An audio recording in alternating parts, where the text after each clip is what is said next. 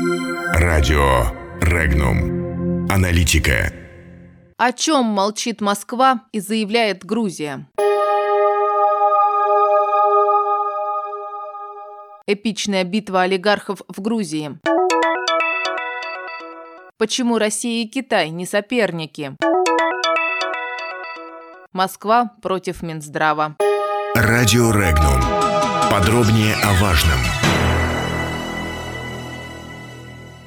Сторонники бывшего президента Грузии Михаила Саакашвили прекратили акции возле здания грузинского парламента, предупредив, что непременно добьются своей цели – устранения в 2020 году олигарха Бензина Иванишвили с вершин власти в стране. Почему в данном случае победа любой из сторон не принесет ничего хорошего самой Грузии? И как преодолеть фундаментальный конфликт двух зол, из которых невозможно выбрать меньшее, рассуждает в своей статье автор информационного агентства «Регнум» Андру Малкин. Все дело в том, что акции протеста, представляющие собой зачастую не более чем оплаченные уличные спектакли, не несут в действительности грузинскому народу ничего, кроме очередной властной неразберихи и уверений в необходимости еще немного потерпеть. Это еще немного, которое длится с самого момента развала СССР и уже завело Грузию в пучину бедствий, не может быть решено в рамках взятого страной курса. В том и проблема, что соревнующиеся между собой на грузинском политическом олимпе олигархи представляют свои кандидатуры в качестве тех, кто сможет максимально эффективно оторвать Грузию от России и привести ее в благословенное европейско-натовское стойло. Но в самой Грузии уже просыпаются разумные силы, организуются в альтернативную партию люди, понимающие понимающие абсолютную бесперспективность курса, которым уже три десятилетия бредет страна. Читайте подробности в статье. Акции у парламента Грузии закончились,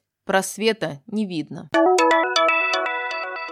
В этом году визит премьера Госсовета Китая Ли Китяна в Россию оказался особенным. Почему дело тут не только в 70-й годовщине со дня провозглашения КНР и 70-летия установления между двумя странами дипломатических отношений, рассказывает обозреватель информационного агентства «Регнум» Владимир Павленко. В ходе встречи высокого китайского гостя с президентом России было отмечено, что сотрудничество России и Китая стало важным фактором мировой стабильности. И с этими словами можно только согласиться, ведь это сотрудничество открывает путь к конструктивному освоению возможностей, предоставленных человечеству техническим прогрессом, и делает возможной альтернативу жестким и конфликтоцентристским политическим доктринам, которые достались миру в наследство от времен владычества Запада. Стороны в лице российского премьер-министра и премьера Госсовета Китая договорились о том, что российская стратегия ЕАЭС и китайский пояс и путь будут развиваться в сопряжении друг с другом. Кроме немаловажных торговых и технических достижений, которые уже есть на этом пути и намечены на ближайшее будущее, такое сопряжение является достойным ответом тем, кто пытается выставить отношения Москвы и Пекина как соперничество или нездоровую конкуренцию. Каковы же реальные достижения и планы на будущее в российско-китайском сотрудничестве? Читайте подробности в статье «Итоги официального визита в Россию премьера Госсовета Китая».